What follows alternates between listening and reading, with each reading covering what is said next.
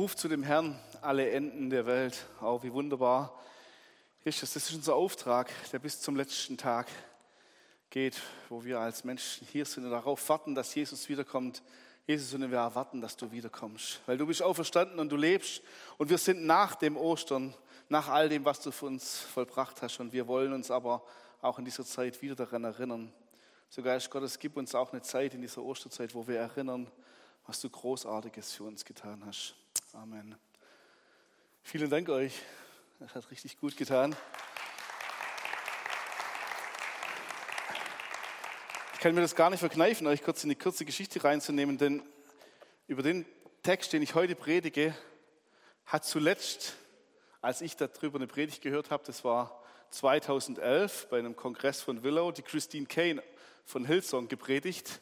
Und das ist genau, genau, sie hat dieses Lied ja, Shout to the Lord, in ihre, in ihre Einführung mit eingebunden. Das hat mich gerade so erinnert, weil für mich war das schön. Ich, von dem, was ich heute spreche, hat jemand anders mich so berührt in ihrer Predigt, dass es mich echt umgehauen hat. Und sie hat gesagt, sie hat ein Erlebnis gehabt mit ihrem Mann und sie waren unterwegs und sie waren äh, in der Stadt und da war eine riesengroße Kathedrale, eine Kirche und sie sind hochgegangen, äh, konnte man so besuchermäßig, ja, so wie in was weiß ich, Ulmer Münster oder so, ja, zahlst zwei Euro oder drei, dann kannst du hochgehen. Und da standen sie oben und sie hat gesagt, sie mussten beide so heulen, weil sie so berührt waren von Gott und haben gesagt, was ist hier passiert? Ja, ein riesengroßes Haus Gottes, was mal gebaut wurde, weil viele Menschen im Glauben viel investiert haben und heute ist es was geworden? Eine Zuschauerplattform für Touristen, die ein paar Euro zahlen, um den besten Blick über die Stadt zu bekommen. Und sie hat gesagt, was können wir tun, dass in 200 Jahren nicht Menschen nach Sydney kommen und sagen, guck mal, hier, das ist der Ort, wo Shout to the Lord aufgenommen wurde. Das Lied, was um die ganze Welt ging. Aber da ist kein Leben mehr. Was müssen wir tun? Das hat mich damals echt berührt, weil ich gesagt habe, was ist unser Auftrag, dass es nicht passiert. So, das hat nichts damit zu tun, aber das hat mich gerade in diesem Lied sehr berührt. Ja, Shout to the Lord. Was für eine Hymne, oder? Also genial.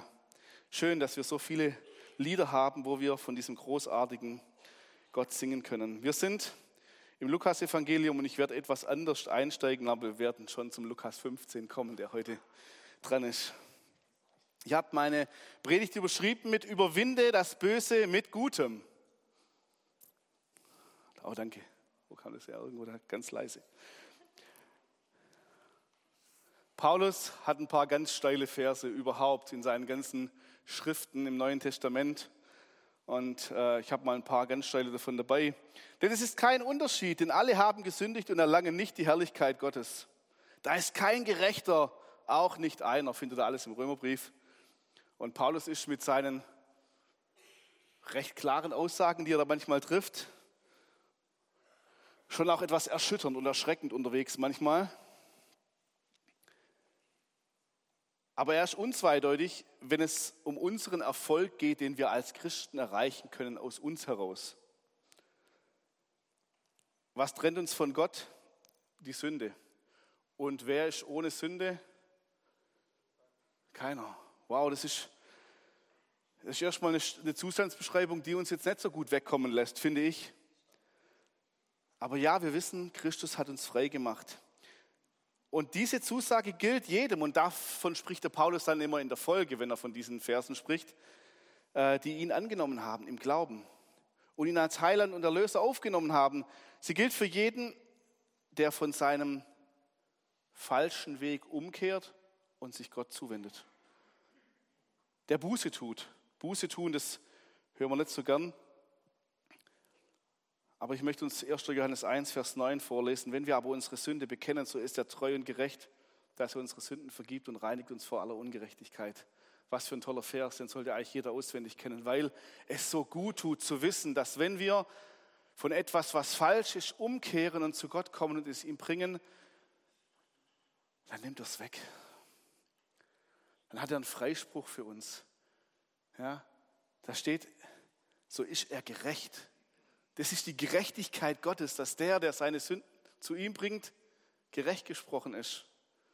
Wahnsinn. Komm mal mit deiner Schuld zu jemand anderem, vor dem du schuldig geworden bist. ist dessen Gerechtigkeit auch, dass er sagt, okay, ich vergebe dir. Jesus hasst die Sünde. Gott hasst die Sünde. Aber er liebt den Sünder. Jesus hasst die Sünde, aber er liebt den Sünder. Wie gut ist es zu wissen, und es ist auch okay, die Sünde zu hassen, ist was Falsches. Und Gott hasst die Sünde. Aber er liebt den Sünder, Gott sei Dank. Ich freue mich darüber. Puh. Weil er liebt ja jeden. Er liebt auch den, der was falsch macht. Und wir sind in unserem Denken, also zumindest ich, ich spreche mal von mir, auch als Christen oft so verdreht. Es scheint, als wäre es bei uns gerade umgekehrt, was ich gerade gesagt habe. Wir lieben die Sünde. Wir tun Dinge wieder und wieder, die Gott nicht gefallen, obwohl wir wissen, dass sie Gott nicht gefallen. Und ertappen uns selber dabei. Und dabei hassen wir den anderen, der Sünde in seinem Leben hat, wegen seiner Sünde. Gott hasst die Sünde und liebt den Sünder. Und wie oft passiert es uns, dass wir unsere sündhaften Gewohnheiten eigentlich lieben und doch wieder ihnen nachgehen, aber den anderen, der was falsch macht, ho, ho, ho, Sünder. Wahnsinn, oder? Also ich denke, da können wir echt was lernen von dem, wie Gott tickt. Der sagt, das Böse, das hasse ich, das will ich nicht haben. Aber den, der das tut, den habe ich geschaffen, der ist mein Kind. Und ich wünschte mir, er würde zu mir zurückkommen. Wie schnell sind wir dabei, den Sünder zu hassen und die eigene Lieblingssünde zu lieben? Wie oft sind wir schnell anders unterwegs? Jesus hasst die Sünde, auch deine, auch meine. Aber Jesus liebt den Sünder, auch mich und dich. Ist gut, gell? wir sollen ja die gute Nachricht verbreiten. Ich finde, es ist eine gute Nachricht. Also mir tut die gut.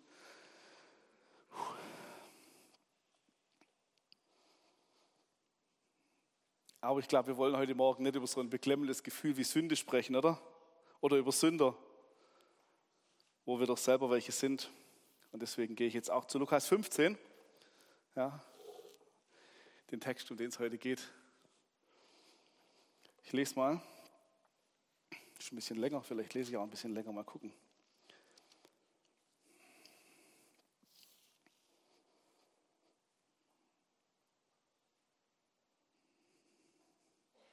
Es nahten sich aber zu ihm alle Söldner und Sünder, ihn zu hören.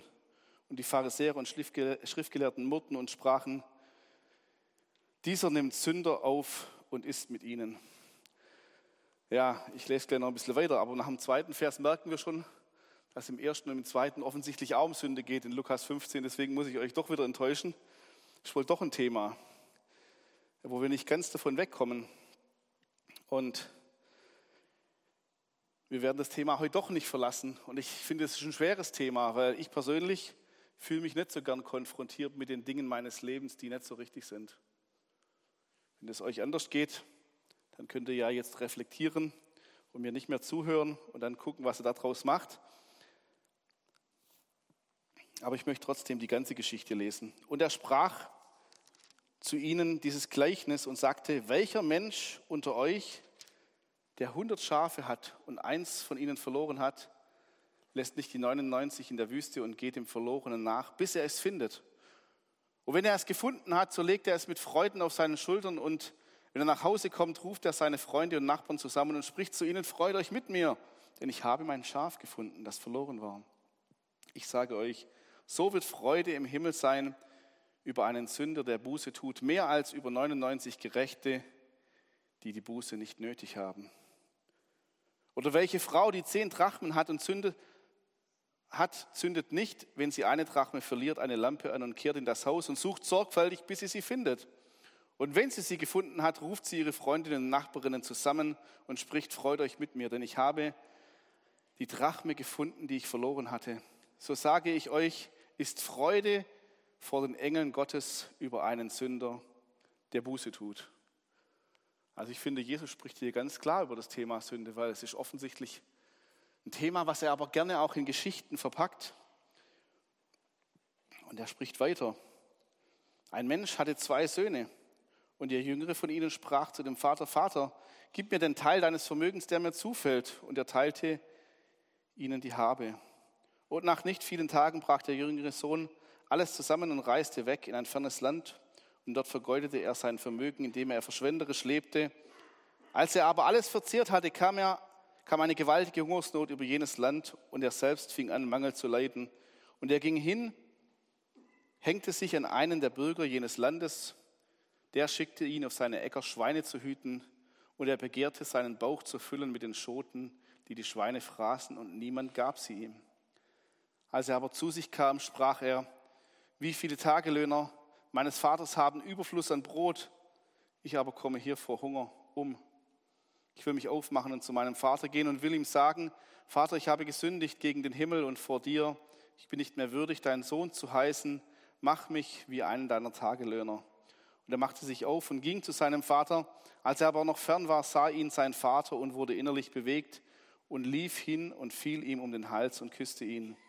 Der Sohn aber sprach zu ihm, Vater, ich habe gesündigt gegen den Himmel und vor dir. Ich bin nicht mehr würdig, deinen Sohn zu heißen. Der Vater aber sprach zu seinen Sklaven, bringt schnell das beste Gewand heraus und zieht es ihm an, tut einen Ring an seine Hand und Sandalen an seine Füße und bringt das gemästete Kalb her und schlachtet es und lasst uns essen und fröhlich sein. Denn dieser mein Sohn war tot und ist wieder lebendig geworden, war verloren und ist gefunden worden und sie fingen an, fröhlich zu sein.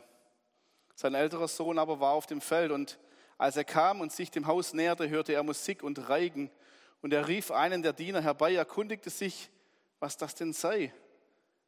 Der aber sprach zu ihm, dein Bruder ist gekommen und dein Vater hat das gemästete Kalb geschlachtet, weil er ihn gesund wiedererhalten hat. Er aber wurde zornig und wollte nicht hingehen. Sein Vater aber ging hinaus und redete zu ihm.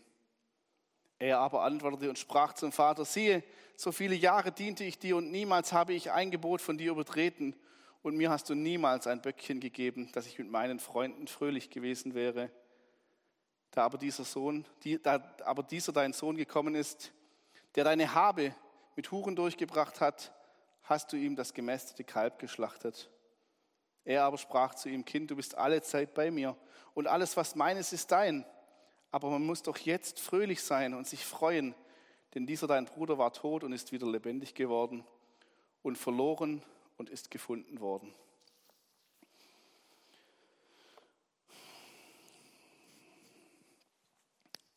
Wow, oder? Drei Gleichnisse auf eine kleine Frage am Anfang müsst ihr euch die Situation nochmal angucken. Und mir hat die Situation, ich habe vor einer Weile schon mal eine Predigt aus dem Lukas-Evangelium hier gemacht, vor ein paar Wochen, da ist mir aufgefallen, Lukas leidet immer ein oder Jesus leidet immer ein und am Ende kommt die Pointe, kommt die Auflösung. Das äh, ist heute nicht mein Teil, aber das möchte ich euch trotzdem mitgeben. Die Anfangssituation war, da kommen die Zöllner, äh, Zöllner und Sünder und wollen die Gemeinschaft mit Jesus und suchen ständig seine Gemeinschaft und Jesus ist mit ihnen. Und dann kommen die frommen, die religiösen Menschen ihrer Zeit, ich denke, das könnten wir sein oder ich könnte das sein, und kommen und sagen, oh, mit denen gibst du dich ab. Ja, was ist denn da los? Wie ist denn dieser Jesus drauf? Und wenn ihr dann lest, wie die Geschichte endet, dann steht da am Ende der ältere Sohn, der wie die Pharisäer weiß, hey, ich habe mich an alles gehalten. Ich habe alles richtig gemacht. Das ist jetzt die Geschichte, ja? Ich war doch der, der immer da war. Ich war doch in deinem Haus. Ich war doch der, der sich um alles gekümmert hat. Und jetzt kümmerst du dich um den. Ich finde es eine tolle Pointe von Jesus, ja? Dass er in der Geschichte sagt, okay, guck mal, hier ist unsere Situation. Ihr kommt gerade und macht mich blöd an, weil ich mich hier um welche kümmere, die vielleicht ein verdrehtes Leben haben, aber zu mir kommen. Ja? Und am Ende sagt Jesus, und guck dir die Geschichte an, da war auch dieser junge Mann, der ein verdrehtes Leben hatte, aber zurückgekommen ist zum Vater. Und jetzt kommst du und sagst mir, was gibst du dich mit dem ab? Ich war doch die ganze Zeit hier. Der hat dein Geld verschleudert. Ja? Und nicht aus edlen Gründen sondern aus anderen. Es ist Freude im Himmel über einen Sünder, der umkehrt. Genauso wie wenn du ein verlorenes Schaf wiederfindest. Genauso wie wenn du eine Münze verlegt hast und sie taucht wieder auf.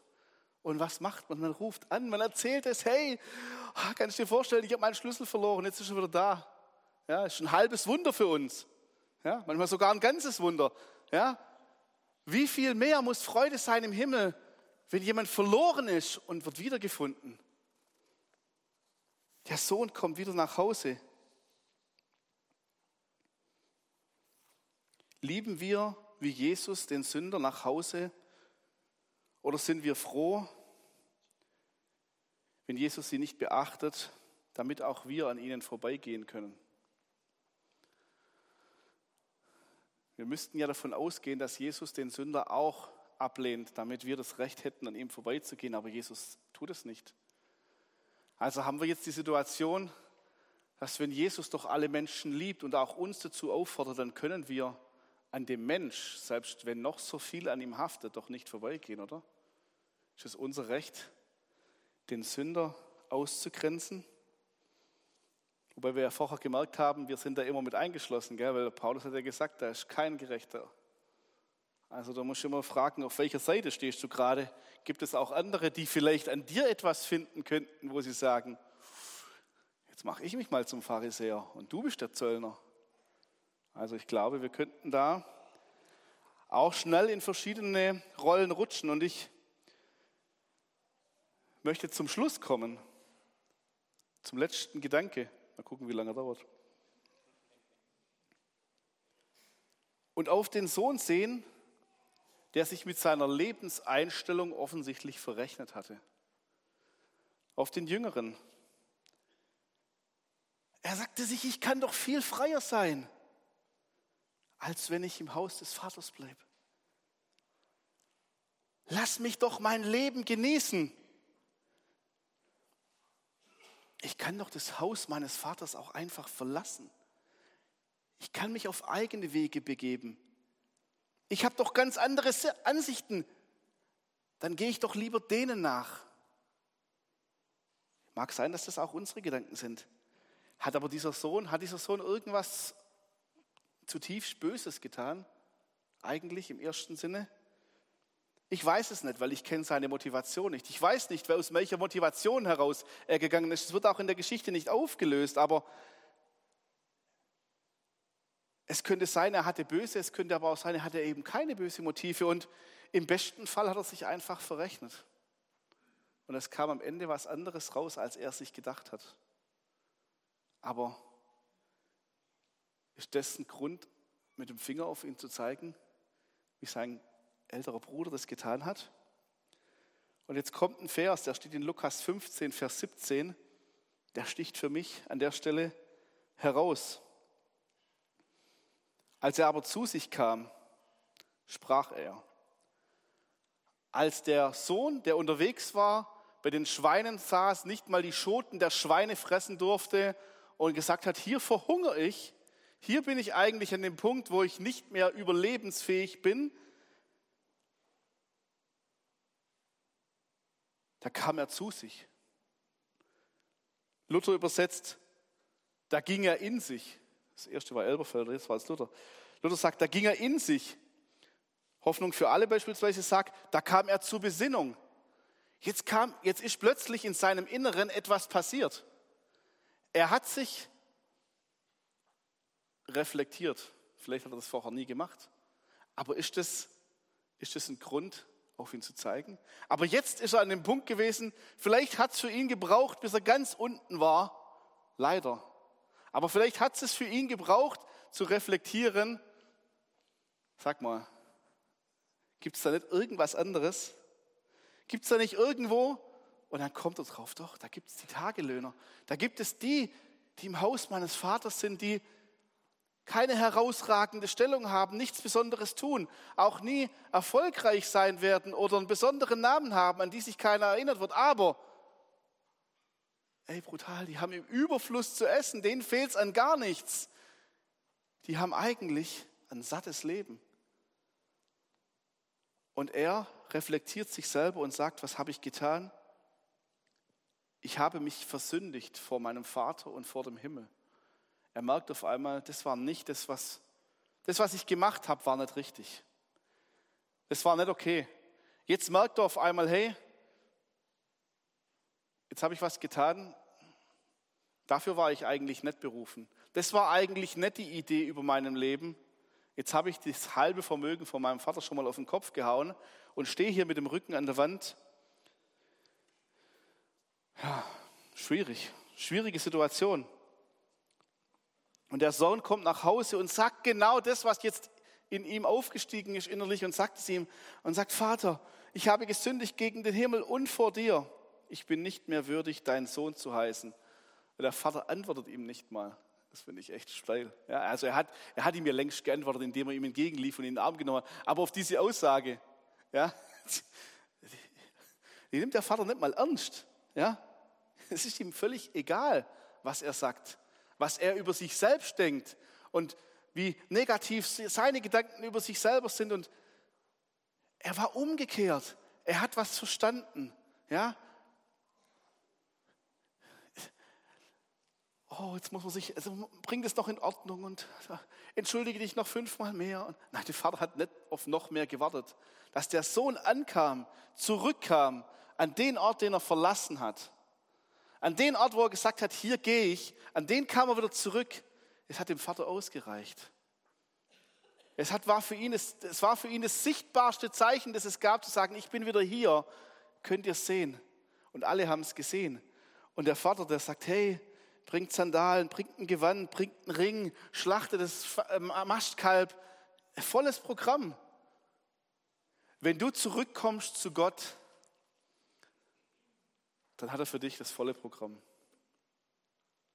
Das ist cool, oder? Weil du bist zur Tochter und zum Sohn berufen, zum Erbe. Du bist nicht nur in dein Zuhause zurückgekommen, sondern du hast da ein Bürgerrecht. Unser Bürgerrecht, sagt die Bibel, ist im Himmel. Wenn wir zum Vater zurückkommen, dann kommen wir nicht zurück mit gebücktem, mit schwermütiger Haltung, sondern weil wir verstanden haben, dass unser Weg zurückführen sollte. Aber dann kommt er mit so weiten Armen und sagt, ja, schön, dass du wieder da bist. Und es ist gar keine Frage, in welcher Rolle du zurückkommst. Es gibt nur eine. Es gibt nur die des Sohnes. Es gibt nur die des Erben, die des Nachkömmlings. Ich bin der Vater und in dir ist mein Blut. Ich möchte uns einladen, auch im Nachgang, gerne, wer das möchte, ähm, Römer 6 nochmal durchzulesen, auch zu Hause. Die Zeit nehmen wir uns jetzt nicht hier. Aber das Kapitel Römer 6 ist so schlagkräftig, so brutal. Ich habe vorher ein bisschen was daraus vorgelesen, aber überschrieben ist es mit der Gläubige und die Sünde. Die Sünde ist Teil unseres Lebens. Und keiner von uns kommt zu Gott zu einem Zeitpunkt, wo er sagt, hey, easy, wir begegnen uns auf Augenhöhe. Ich bringe das mit, alles. Ja, Mensch, manchmal, manchmal sind, wir, sind wir ja überzeugt von uns, dass wir alle Dinge richtig machen. Und es ist auch nicht schlecht, mit einem Selbstbewusstsein im Leben zu sein. Aber wenn wir auf Gott schauen, da sage ich euch, da ist so viel Heiligkeit, da ist jede Überheblichkeit von uns fehl am Platz, aber dann kommt diese Gnade Gottes und holt uns ab. Ja, ich möchte nicht nur über Sünde sprechen heute Morgen, obwohl sie, obwohl es gut ist, äh, sie, sie zu betrachten und sie anzuschauen, wie es der Sohn getan hat, um zu erkennen, da muss ich aber was anderes machen jetzt. Da muss ich was anderes tun. Und wenn du sagst, das spricht mich heute Morgen etwas an, dann hast du was für dich, was du mitnehmen darfst und sagst, okay, da kann ich etwas anderes tun. Aber dann lies auch Römer 6 und versuch nicht nur mit aller Gewalt dein Leben aus deiner Kraft heraus zu verändern, sondern nimm auch an, was Jesus sagt, wo er dir sagt, die Gnade hat alles frei gemacht, du bist erkauft. Auch wenn du fällst, ändert es nichts an deinem Bürgerrecht im Himmel. Ändert es nicht an deiner Sohnschaft oder wo, aus welchem Haus du kommst oder wer dein Ursprung ist. Oder dass du, seit du geschaffen bist, geliebt bist. Daran ändert es nichts, sondern Jesus liebt dich. Aber die Einladung ist trotzdem da. Und wenn wir durch die Bibel durchgucken, dann haben das die Propheten gesagt, dann kam Johannes der Täufer. Was hat Johannes gesagt? Kehrt um, tut Buße, lasst euch taufen. Dann kam Jesus und was sagte er? Kehrt um, tut Buße. Und jetzt ist heute unsere Aufgabe, vielleicht zu uns selber zu sagen, kehr um und tu Buße. Ja? Beim anderen fällt es uns nicht so schwer. Dem anderen können wir gut sagen, kehr um und tu Buße. Ja? Also da, da haben wir keinen Nachholbedarf. Ich denke, da haben wir, haben wir eine gute Tradition, dem anderen das zu sagen, was er falsch gemacht hat. Aber wir dürfen das auch zu uns sagen. Wir dürfen das auch in Liebe zu jemand anders sagen. Ja? Wo zwei oder drei in meinem Namen zusammen sind, da bin ich mitten unter ihnen. Jetzt muss ich überlegen, ob ich so steile Worte heute Morgen hier sagen darf. Der Kontext, der da steht, sagt nicht, wenn du in einem Gebetstreffen bist von zwei oder drei Leuten, dann ist Gott mitten unter euch. Der sagt nicht, wenn ihr im Gottesdienst zusammenkommt, ist Gott mitten unter uns. Das ist auch so. Aber das ist hier nicht gemeint. Der Kontext, der vor diesem Vers steht, bringt uns sehr viel tiefer. Weil da steht nämlich, wenn du einen deiner Brüder sündigen siehst, Hans-Jörg, ich nehme mich jetzt mal geschwind, ja, einfach nur als Freund. Und der Hans-Jörg sieht bei mir eine Sünde, dann steht hier drin, dann geht zum Benny, weil ihr euch kennt, und sagt ihm, Benny, das kannst du so nicht machen. Geh um, mach das anders. Und wenn ich es bei dir sehe, dann darf ich das bei dir, soll ich das bei dir machen? Das ist das, was die Bibelstelle hier sagt. Und wenn ich dich nicht überzeugen kann, dann sage ich, Uli, kannst du mal mitkommen? Wir zwei gehen jetzt mal zum Hans-Jörg, da muss er echt, das muss er lassen. Oder Hans sagt, wenn du mich nicht überzeugen kannst, dann nimmst du die Uli mit und dann kommt ihr zu mir. Und es geht dann noch weiter. Ja? Wenn wir zweites nicht hinkriegen, dann sollen wir die Gemeinde mitnehmen. Aber wo zwei oder drei in diesem Sinne zusammen sind, da bin ich mit und unter ihnen. Wenn ihr euch, das, der Vers steht genau an der Stelle und nirgends anders, wenn wir zwei oder drei so miteinander unterwegs sind, dass wir unsere Sünden uns gegenseitig zeigen und uns einladen, umzukehren in Liebe, dann ist Gott da mitten dabei. Gott lässt sich aus diesem Punkt nicht rausnehmen. Er sagt, dann bin ich mitten unter euch. Wo sind die zwei oder drei Menschen in deinem Leben, die dir deine Sünden nennen dürfen? Und du sagst, okay, Gott ist jetzt gerade hier mit dabei. Das ist ein göttlicher Moment, dass mir jemand meine Sünde zeigt, weil er mich in Liebe dazu einlädt, davon umzukehren. Okay? Und an anderer Stelle ist Gott auch immer dabei, wenn zwei oder drei in seinem Namen zusammen sind. Ja, also ich jetzt, war jetzt ein Einschub. Ich weiß gar nicht, wie ich da hingekommen bin. Ach so, kehrt um. Sorry. Kehrt um. Das ist eine Einladung Gottes in ganzer Liebe. Es ist kein, ein, äh, kein Kehr um, so wie wir das machen. Ja, du hast was falsch gemacht. Oh, das gehört gar nicht in meine Predigt. Ich habe heute Morgen was falsch gemacht. Ich habe der Polizei die Kurve geschnitten. Das hat sie sich nicht nehmen lassen. Ja, deswegen bin ich ein paar Minuten später gekommen. Ich wollte das noch kurz mit mir besprechen.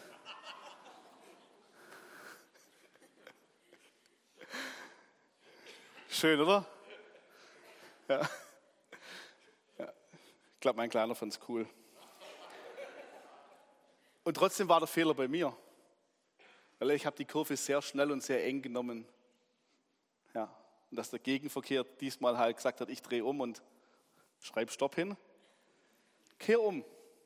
Mit der höflichen Einladung, nächstes Mal das anders zu machen. Habe ich verstanden. Jetzt habe ich was zu tun. Durchbreche die sündhaften Gewohnheiten mit Gott und übe heilige Gewohnheiten ein, auch mit Gott. So hat übrigens unser Jahr gestartet am Silvestergottesdienst. Hat Ralf über Gewohnheiten in unserem Leben gesprochen und gesagt, hey, wo sind heilige Gewohnheiten? Ja, wo versammeln wir uns? So sind wir weitergegangen in die Gebetszeiten. Wo versammeln wir uns im Vorhof Gottes? Wo bringen wir ihm unsere ganze Dankbarkeit? Wo sagen wir ihm, du bist heilig und keiner sonst? Lass uns diese Gewohnheiten einüben. Lass uns da fleißig sein und sagen, hey, ich habe eine Routine zu den und den Dingen, die gut sind für mein Leben. Weil das ist das, was Paulus auch sagt übe heilige Gewohnheiten ein, denn der Geist Gottes bringt neue Leidenschaften mit sich, die vorher nicht da waren. Und diesen Leidenschaften nachzugehen, da kommt eine Veränderung. Das heißt nicht, dass es dir gelingt, wahrscheinlich nicht mehr zu sündigen, aber die heiligen Gewohnheiten sind die, die dich nicht zur Sünde verleiten. Und das ist schön. Und wenn du außer dir noch einen Sünder kennst, sage ich jetzt zu mir, ihr ja nicht, aber wenn ich außer mir noch jemanden kenne, der auch Sünde in seinem Leben hat, dann sag ich, sag du ihm, dass es einen Gott gibt, der ihn liebt. Und hasse nicht ihn als Sünder, sondern schau, wie du den Hass auf seine Sünde dazu verwenden kannst, mit ihm ins Gespräch zu kommen und ihn in Liebe zu Gott zu führen. Denn Gott liebt die Sünder. Jesus ist ein Freund der Sünder. Nicht ihrer Sünde. Das dürfen wir nicht falsch verstehen. Nicht der Gewohnheiten, der Falschen in unserem Leben, aber von uns. Er liebt uns. Wir haben nachher wieder hier das Angebot gebeten nach dem Gottesdienst. Und ich möchte es einfach sagen, such immer wieder die Möglichkeiten, wenn du merkst, ich habe Dinge, von denen möchte ich mich umkehren. Du musst sie nicht beim Namen nennen, aber nimm doch jemand mit rein und lass für dich beten, wenn du das möchtest. Als herzliche Einladung. Schön so eine Predigt über die Sünde, oder? Weil es gar nicht darum geht, um die Sünde, sondern dass wir einen Gott haben, der über dem Ganzen steht, der uns trotzdem liebt, der uns geschaffen hat, obwohl er weiß, wir werden an manchen Dingen versagen aber der möchte, dass du und ich, wenn wir zu zweit und zu dritt zusammen sind, darüber sprechen, was wir nicht hinkriegen und uns gegenseitig ermutigen, es besser zu machen. Ja, und weil wir einen Gott haben, der sagt, ich habe das Verlorene wiedergefunden und es wird mehr Freude im Himmel sein und vor den Engeln über einen, der verloren ist, als 99, die schon im Hause Gottes sind. Und das ist ja schön. Es wird, dann wird nichts weggenommen, wie dem älteren Sohn, es wird nichts weggenommen. Alles, was mein ist, ist dein. Gottes Schatzkammer gehört dir, gehört uns. Amen.